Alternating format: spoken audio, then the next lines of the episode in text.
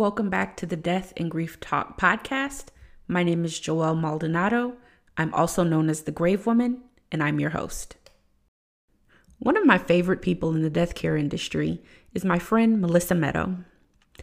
Melissa is a licensed funeral director who specializes in eco friendly burial and disposition options. Melissa is an educator as well as dog mom to her grief therapy dog, Kermit.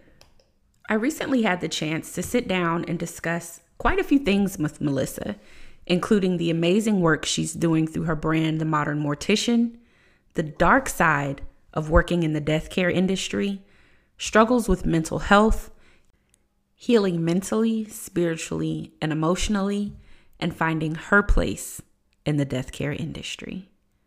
Melissa, welcome. Me, Melissa Meadow now. I legally changed my name. Okay. Uh, and I don't care how I do that. But yeah, I am Melissa Meadow and still online as the modern mortician. Um, I wanted a name that was mine. Uh, so I had grown up um, with parents divorcing and fighting over whose last name we were going to have. And I wasn't seeing marriage in my near futures. Something that I wanted for me. Melissa Meadow. I like that. Thank it's you. like mysterious, it's sexy, it's sensual. It's you. Thank you so much. so, I was telling you that you just look so amazing. Well, first of all, let's back up a little bit. For those of you who are living under a rock and you don't know who Melissa is, Melissa, why don't you just give us a brief introduction? Well, I am Melissa, uh, known online as the Modern Mortician. Um, I've been running this game for six, seven years. I guess that's why my feet hurt. um, I was one of the first online influencers educating about greener options. And it started with like green burials, like in my backyard, basically, not really, but like in my area in Austin, Texas. I kind of chased that dream and went online to educate people about those options and have been here ever since and that's how we connected was online. Yes. And, uh, it's been amazing to see you grow and let me also say you are radiant radiant as well. Congratulations on your marriage. Awesome. thank you. So happy you. for you. Thank you thank you. And while we're talking about marriage, thank you so much for these beautiful earrings you sent me around the time I got married. I'm rocking my naughty Coffin Moonstone casket earrings, which are beautiful. Um, we'll give you all the information on how to support Melissa through purchasing through Knotty Coffin. She has amazing, amazing merch. Let's talk about death t-shirt, but realized it was in the dirty clothes because I wear it like three or four times a week. But um, I was telling you before we kind of got started that you just look amazing, and it's not just physically. I literally can see your energy radiating. Like I, your energy feels peaceful, it feels happy, it feels joyous. What is responsible for that glow and what is responsible for this shift in energy that you have? Oh wow. Um it's been a work in progress literally over the last couple of years like from the time I decided it was time to leave Texas. I was focusing on getting to a place with a better climate um and the in a state that all the death care options that that were being progressive were already legal. And so I moved here in October of 2020 to Washington to work for a couple of different funeral homes that it was just not a good fit. They they weren't ready to be progressive. But the the hard road led me to where I am now and I have landed at a place that truly values me and is excited about everything that I bring to the table and I'm living like in the woods. so I've been doing some like connecting on with um like my guides and things like that through a friend named Bear Ballantyne. And she's been helping me like work on myself and heal what I need to heal to move forward to help others in, in the best way possible and then and, along with a little bit of uh, help from my doctor and the right antidepressants. This is this can be a very hard field. You know, I'm so glad that you're so transparent about what you've struggled with as far as mental health, as far as not fitting into the right funeral homes, because I think so many of us, um, myself included, are so eager to get into this industry because we have such a desire to help people. We have such a desire to support people. And then we're morbidly curious. We're curious about what happens when we die to our physical bodies and a lot of times to our spirits. And one of the things that people just don't like to talk about is how much of a mental and spiritual drain it can be to find where you belong in this industry, cultivate or be in a culture work wise that supports who you are as an individual and express yourself spiritually through the care that you give to others. It's like you get into the industry, you go to mortuary school, you get your license, you do your apprenticeship if you're lucky, and you're thrown into the wolves basically because what they don't tell you is that you become a part of a very unhealthy system. Any thoughts? Anything you want to add? I will say that I had managed to stay out of corporate funeral homes and the traditional funeral homes for the last, you know, four years or so prior to moving out here. You know, I was running a green cremation business in Texas. Um, it was a it was a shock to see that so many families were still doing some of the more traditional things, um, but I was reminded of how salesy it really was behind the scenes, especially when I worked for um, a corporation uh, that's known nationally.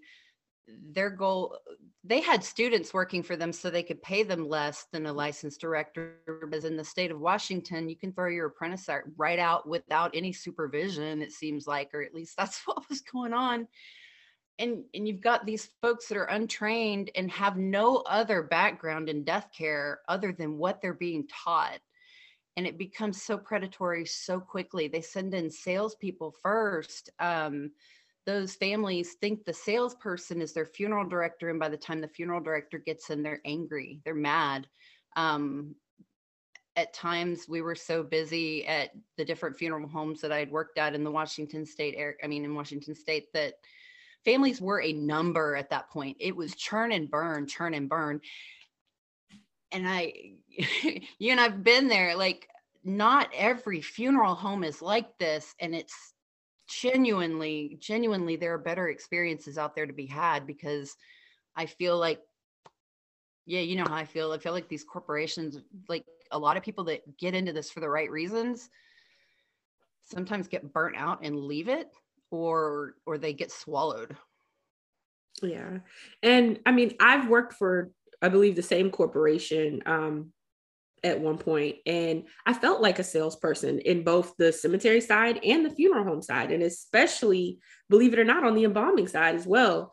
Um what what i'm i'm not saying that these professionals that work in this environment are bad people. The system that we're put into as professionals, as students, as apprentices does not allow room for anything other than numbers. Yeah. Yeah. And there are funeral homes out there. There are individuals like yourself, like myself, and other professionals that are out there that are talking about this. And for a long time, it was very taboo. And that is what attracted me to you, honestly, was that you were just like, I don't give a shit. I'm going to tell it like it is. Like, I'm going to speak my mind. And I love that about you. Um, so you mentioned um, your struggles with mental health and your struggles with finding your place to just fit into this industry. Do you want to talk about that a little bit more? Yeah, absolutely. Uh, it was a long, hard road.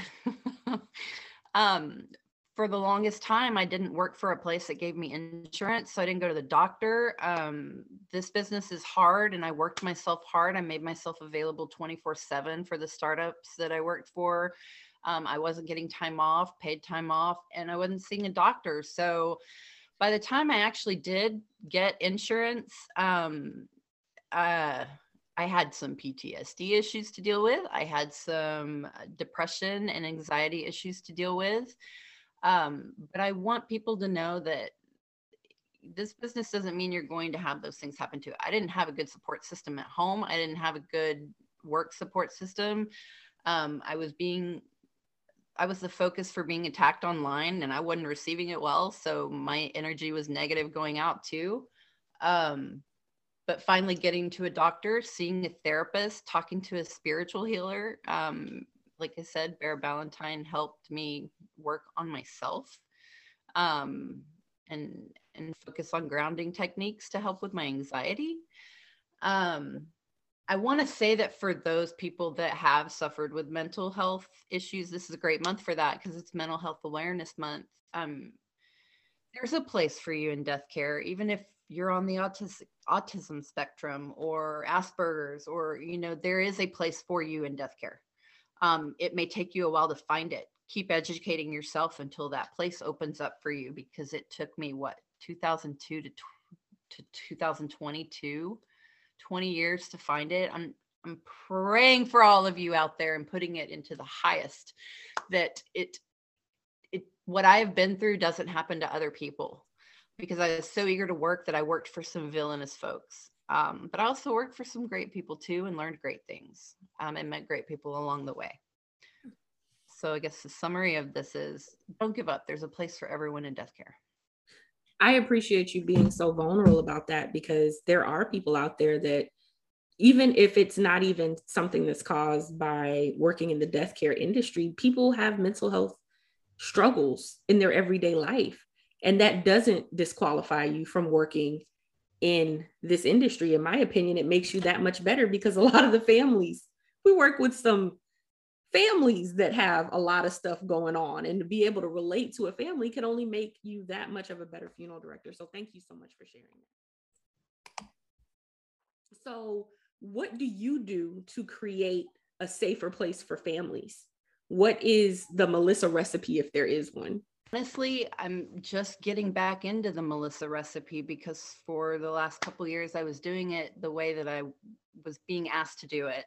Um, but like I think being more connected with the families, like your dress clothes, I think, you know, we need to get to a little bit more casual place in some areas, maybe. It helps us connect with the families because then we don't look like we're trying to sell to them and it helps us build trust. So the way that you dress, where some people might say dress to the nines on a removal, I say be a little bit more business casual, keep it professional, but you're in their home, you're a guest in their home. You don't want them to feel uncomfortable in your home. Another thing that's a part of the Melissa recipe that I've seen adapted more than it was when I first started doing this was like the plastic bags, um, not putting them out in front of family members when they're in the house without explaining what's going on. Cause I got so much feedback that it was like a trash bag, you know, um, incorporating greenery and flowers and stuff into the even simple cremations if the family was going to be there, like recycle flowers. And I don't know, the Melissa recipe is to really just like listen to what's going on outside the business because that's where you're going to get the best clues on how to treat somebody when you're when they're inside your business. Does that make sense? It makes 100% sense. Um, my husband and I were watching um, Breaking Bad a couple mm-hmm. days ago, and it was the scene where Jesse and um, I think Mike are there, and the dad finds out the daughter's dead when she mm-hmm. overdosed, and she um you know what I'm talking about? They're taking her out. They're oh, okay. Well, there's this scene in Breaking Bad where one of the main characters is seeing this woman and she overdoses and he has to call the police to inform them that she's passed away.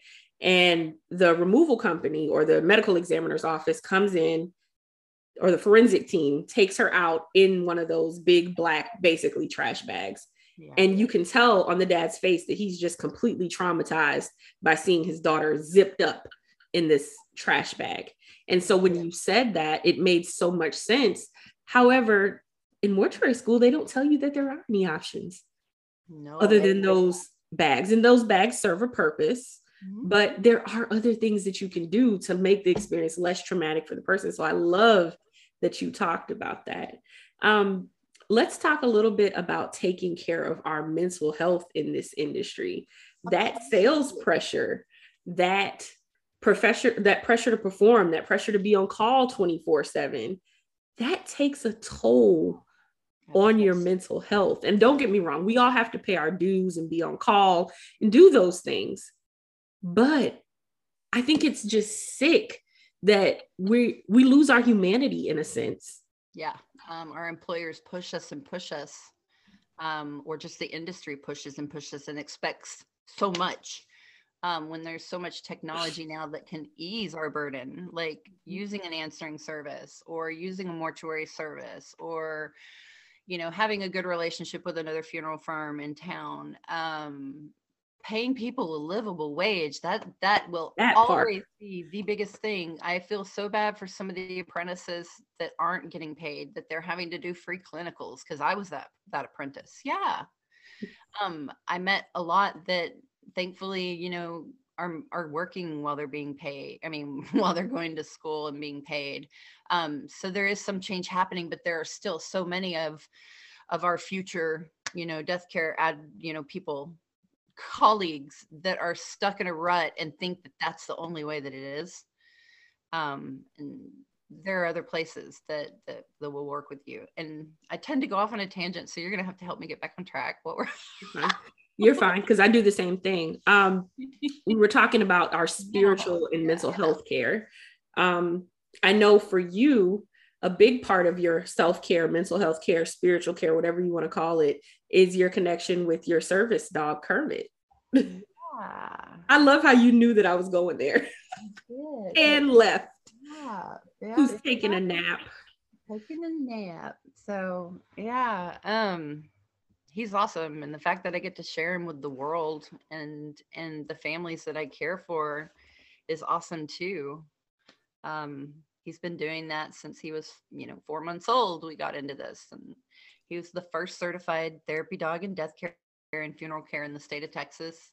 Um, and just him being with me all the time from, you know, the beginning, like removals and going to hospices and doing activities in the community um, going to school shootings. I mean, just anything we could get involved in. That's why I ended up developing the Naughty Coffin gift shop was to be able to support those endeavors. Um, but yeah, Kermit is a super special dog. He is. He like whenever I see you post pictures of him online, like the birthday shoot, I was like, oh my God, this is just this is too much, but I love it. I love it. It's just over the top and I love it. Um, so what does a certified therapy dog do, grief therapy dog do? So the title is really certified therapy dog. I kind of threw grief in there because he's around grieving people all the time. There's not a certification for that, but at one year of age, they can uh, begin training uh, to be a certified therapy animal, but they have to have their basic um, it's called the canine good citizenship exam done first. So all your basic training you know like being able to put your dog in a sit stay in a busy place and walk out of their sight for x number of minutes other things like hot dog hallway and other stuff. Um but yeah he took his test um and we went through the uh, austin dog alliance and they changed their name to the dog alliance they're in cedar park texas um, so we got his certification through them, the training and the test. And then we got to start volunteering at Bow Wow Reading for an elementary school where we'd go to schools once a week and kids that didn't want to read in front of their classmates would read to the dog. And uh, yeah, so that's what a certified therapy dog does is their temperament and their behavior is good enough to work in the public to be insured for X number of dollars. Um, and so you get to volunteer through nonprofits in your area. So if you don't have a therapy dog, those same nonprofits that I would get to work with, you can call them to bring therapy dogs to your funeral home. So you don't have to go through finding the perfect dog. You can find the perfect dog by inviting them into your firm. That's beautiful. So Melissa, you give so much to the death care industry in form of in the forms of education, social media, calling out false information when you see it posted online or in articles and just making sure that consumers families students and those that are interested in becoming professionals in the death care industry have reliable information. What does working in the death care industry give to melissa? What do you get from what you do? A lot of heat um, when I'm working with families and, and things like that, it makes up for everything that the death care industry hasn't given me. Okay. Um, because it has been very difficult from the start. Like when I first went to mortuary school was in 2002. And that's when the women just were starting to get close to equaling the same number of people, men uh, in classrooms. Um, again, that's 20 years ago. Um, and and now they're dominant um, and women identifying are also dominant in the industry given me an opportunity to reach others um, because even as much as they've hated me and as much as i've angered people whether it was intentional or not they have spread my message um, or have given me a little bit more of a platform i guess um, i'm not going to give the death industry all the credit because a lot of it came from me and from my dog and our hard work and the good people that surround me too. Um, but the death care industry has has been the challenge that has really kind of helped me grow. Okay. I love that. So this morning in the shower, like that's where I do most of my good thinking, right? Yeah. And I was thinking about formal education uh-huh. We as professionals have to go and obtain at least a technical degree or an associate's degree in order to practice professionally here in the United States. Now, there is a four year degree. And I was asking myself, is there a master's level death care certificate degree or certification out there? I'm not aware of one. Are you? no and i'm almost afraid that it would be i don't think we're ready for it um, because what i've seen is a lot of predatory education online with um, people that haven't had the experience to be called an expert like yourself or myself that are creating classes and misinforming people um, so i mm, i would i kind of for a while wanted all the states to be equal and i know worldwide everybody's education is different but if we're talking about the us i felt like for a little bit it should have been a bachelor's degree for every state mm-hmm. uh, because we do need business we do need to know more you know about labor uh, to protect ourselves if anything going into the industry. We need to know more psychology to better mm-hmm. serve the families we're taking care of. Um, we don't need to focus on anatomy and embalming so much because there are specific people that that is their thing and there are other people that do great in the front and we don't all have to be great at everything um everybody can wear their hat differently um yeah yeah. And so that segues perfectly into the question that I thought to ask you. Mm-hmm. What would a master's level, expert level education for death care professionals look like? And I'm not just talking about funeral directors, I'm talking about death doulas, those that aren't necessarily doulas, but they're they help people plan and not from an estate legal side, but just having conversations with their families, those that assist with medical aid in dying. Like, what would that look like for you or in your mind? I think that the best way to do it would to have this master's level course have something from all of it. If you're a funeral professional, you need to learn about death doula work so you can better understand those folks when you're working with them in the public, as they should also work with um, hospice people. And hospice people, I mean, maybe have like one of the courses be you have to volunteer for hospice for six months or something. I mean, there's a lot of different ways this can go, but I think it should touch in everything, like even insurance sales. Mm. Um, every the master's level in death, you can't just be good at one thing. You need to at least have knowledge in all of it. I think. Um, I agree. That, yeah, that seems to be the the hiccup I'm seeing in some online education is that they're informed on their subject, which may be misinformation about this other part of death. You know what I'm saying? Yeah, I do. Um, I think that you're 100% correct. I would focus more on disposition choices and options okay. and well, alternatives. Masters, and I was thinking, what, eight years? So. yeah. because absolutely right. I mean, even me, like I don't consider myself to be an expert because I'm always learning, but I have tons of experience. I cannot have an intelligent conversation about aquamation. Okay. Or uh, uh, I, I'm about to say the word wrong. Recomposition. Yeah, you said it wrong. I said it so wrong. You see? Natural organic reduction. Natural um, organic reduction. Yeah. Um, so recomposition, terramation, those are brand names, just like uh wait, did I say Resomation? I meant recomposition. I don't know what I said. You said recomposition. Anyway, yeah, recomposition. Resomation and aquamation are brand names for the water cremation, which is alkaline hydrolysis. So yeah, I, I totally yeah, that that's a way better idea. We do need everybody needs to be educated on all the forms of disposition, whether it appeals to you or not and that's that's a big thing in the industry like like with flame cremation when it got popular uh, mm-hmm. the industry ignored it and then the iccfa was developed because the nfda wouldn't pay any attention to it and they were stuck in their ways they're not so much anymore but when it happened this is what the history is um and like if we're educated on the water cremation, then you know we're able to help legislate and get these things legalized for the families that want it, so they don't have to fly out of state for yes. that, or the composting option. You know, um, yeah, you're right.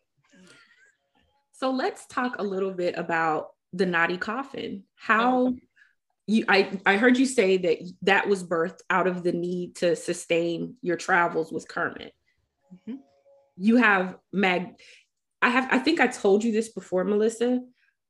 Your t-shirts are, I think I've had my t-shirt for at least three years. I wear the t-shirts that the two t-shirts that you sent me at least two or three times a week at some point. Awesome. They are the nice. softest, most plus size friendly t-shirt I've ever worn in my life. Awesome. Not only that, the colors that I, I hate that I don't have it on, but on that let's talk about death have not faded one bit from the first time that I wore it. This is my first time wearing the the um the moonstone earrings, but how did you decide to say, okay, this is what I'm going to offer? This is the t-shirts, the earrings, the jewelry. What was the inspiration behind the items that you chose to offer? Because you could sell anything. You could have offered anything. Why these items? It has just started to evolve. Like there were other mortuary stores online that are doing a an excellent job. Yes. Um, but I needed my own store um, you know, to support this endeavor and these things appealed to me like i was looking for coffin jewelry you know that was natural or you know that that you could wear professionally to work um in some places you can and some you can't um, to have the educational t-shirts like the let's talk about death shirt or now i've got um, compostable corpse or i will bury you. Um, they're they are conversation starters. They are not hiding the fact that you are there to talk about what's on your shirt. And, and i was so shocked. I was in the boonies in oregon um, on my way to the iccfa convention uh, you know, back when they had it a couple months ago or whatnot. And a man at a convenience store saw my shirt that had the shrouded body on it mm-hmm. and was like, that's a cool burial. He knew. He already knew. that's really like, cool. yeah, cool, isn't it? That's really cool. So let's shift gears a little bit before I let you go. Yeah. How does it feel to be like the go-to person for green burial? Like what does that feel like? Like you've been on pbs you've been on television several times you've i'm pretty sure there's a lot more in the works but what does that feel like? Like was this anything that you expected back in 2002 when you were in mortuary school? Not at all it wasn't even on my radar it wasn't even taught about so it, a lot of it was so much self-taught and looking up to mentors like amy cunningham and elizabeth fournier and the folks at the green burial council you know that shared their knowledge with me. I don't think i'm the go-to. I like being one of the one of the go-to's. Um it feels good because i you know this is my niche and I'm really good at learning and educating about these eco-friendly options and I really hope more people embrace it. Just because it's not for you, it's for somebody, and you're doing a disservice to the people in your community, your friends, and your family if you aren't educated on these these choices and how to get them. I agree. So why don't you tell everyone where they can find you, where they can learn from you, how they can support you and Kermit? Uh, themodernmortician.com is finally updated. Uh, that'll have a link to the Knotty Coffin, which is spelled K N O T T Y uh, dot com. But my Instagram is at the underscore modern underscore mortician. You can find me through Joelle. Um, and I have a link tree and all those good things. So, and I respond to my DMs. So if you have a, a question, I am happy to answer. I'm here for you. yes, I can honestly say that you respond to your DMs and rather quickly. Um, thank you so much for being here, Melissa. Thank you for taking time out of your busy day. I am just so happy that you are happy and at peace. That makes me in my heart just so happy. Thank you so much. Yes. Thank you. Thank you. Thank you. And I hope we'll be able to do this again. Yeah, absolutely. Thank you so much for listening. To learn more about our courses, workshops, books, and everything else we have to offer, visit www.thegravewoman.com.